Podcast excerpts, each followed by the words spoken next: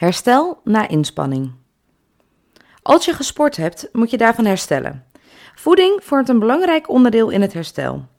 In deze podcast zal ingezoomd worden op de rol van koolhydraten, eiwitten, vocht en alcohol in het herstelproces na inspanning.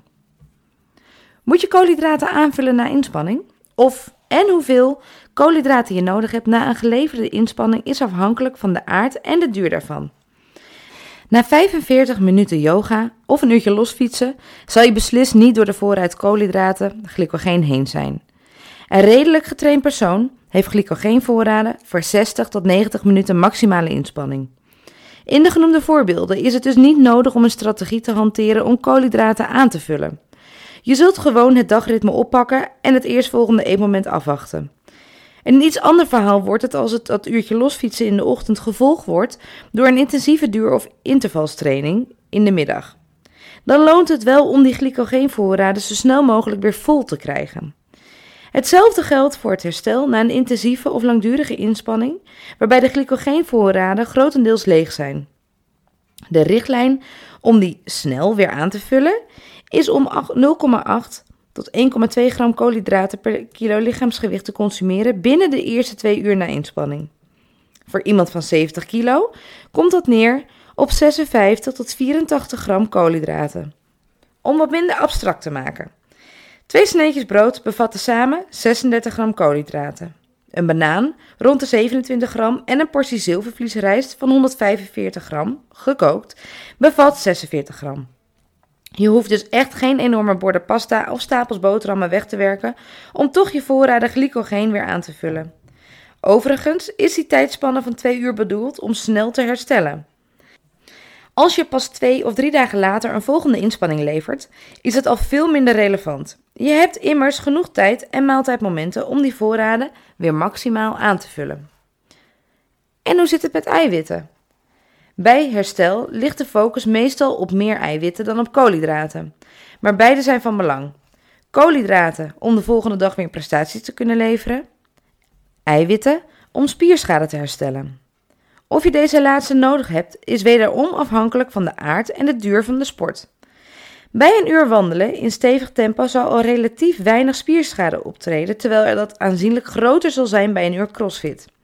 Het herstel bij intensieve of langdurige inspanning wordt bevorderd door in de eerste twee uur na inspanning 0,2 tot 0,4 gram eiwit per kilo lichaamsgewicht te nemen.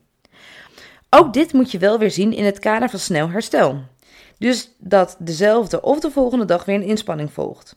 Vroeger werd gedacht dat je eiwitten zo snel mogelijk na inspanning tot je moest nemen, omdat je spieren een soort window of opportunity hadden waarbinnen maximaal herstel plaats kon vinden. Dat lijkt achterhaald. Herstel van spierschade kan ook later plaatsvinden. En als het niet per se een snel herstel wenselijk is, kan het ook prima buiten die eerste twee uur eiwitten geconsumeerd worden. Die 0,2 tot 0,4 gram per kilo lichaamsgewicht komt voor de welbekende persoon van 70 kilo neer op 14 tot 28 gram eiwit. In de standaardadviezen over de eiwittenconsumptie na inspanning, die je op allerhande sites kunt vinden, worden vaak 20 tot 25 gram eiwitten als advies gegeven. Dat is een versimpelde weergave van de rekensom en zal voor de meeste mensen prima zijn. Echter kan het nuttig zijn om de berekening aan te houden. Bij een turnster van 50 kilo zou 25 gram eiwit in een herstellende maaltijd een overschatting zijn en kan de overmaat aan eiwittenproducten ten koste gaan van de inname van voedzame producten, terwijl voor een bodybuilder van 110 kilo 20 gram een onderschatting is en er geen optimaal spierherstel zal plaatsvinden. De eiwitrijke producten zijn bij voorkeur van hoge kwaliteit. Dat wil zeggen dat een aanzienlijke hoeveelheid essentiële aminozuren bevatten en dat je daarmee minimaal 2 tot 3 gram van het aminozuur leucine binnenkrijgt. Wat een belangrijke factor is, is het herstel van spierschade en spieropbouw.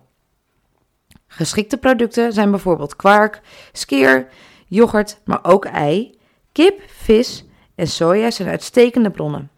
Eiwitshakes zijn vaak niet nodig.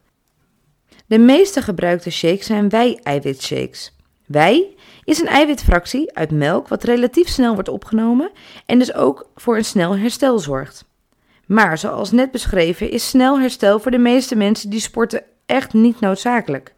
Bij een hoge trainingsfrequentie van meerdere trainingen op een dag wordt dit een ander verhaal. Maar je hoeft dus niet na elke serie deadlifts in de sportschool een paar teugen eiwitshakes naar binnen te gieten.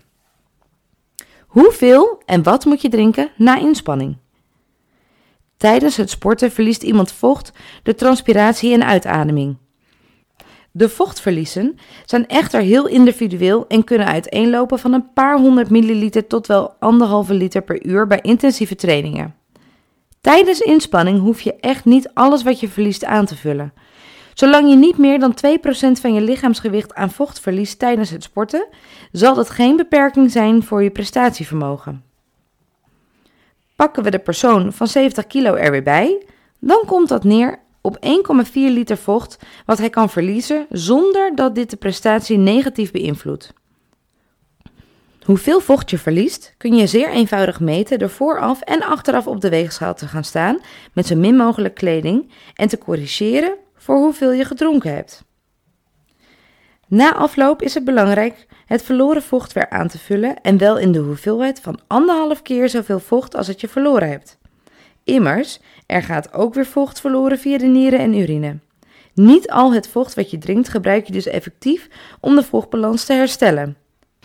Wat je drinkt na inspanning hangt mede af van wat verder noodzakelijk is om te herstellen.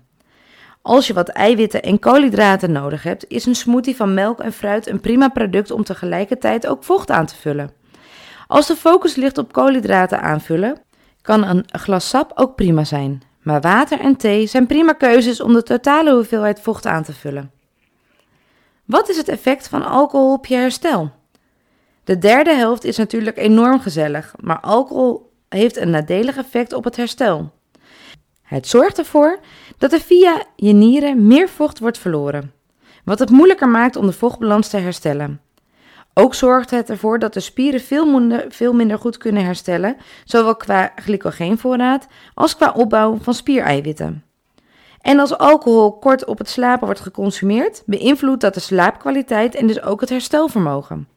Het gebruik van alcohol na inspanning is dus af te raden, al moet dit wederom bekeken worden in de context.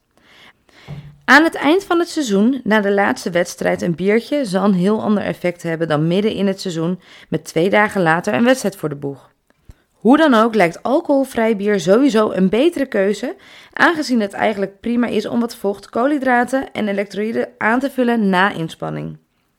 Conclusie: Koolhydraten, eiwitten, vocht en alcohol spelen allemaal op hun eigen manier een positieve of negatieve effecten in het herstel na inspanning. Hoewel er vele standaardgetallen te vinden zijn, is het nuttig om deze individuele en afhankelijk van aard en duur van inspanning te bepalen.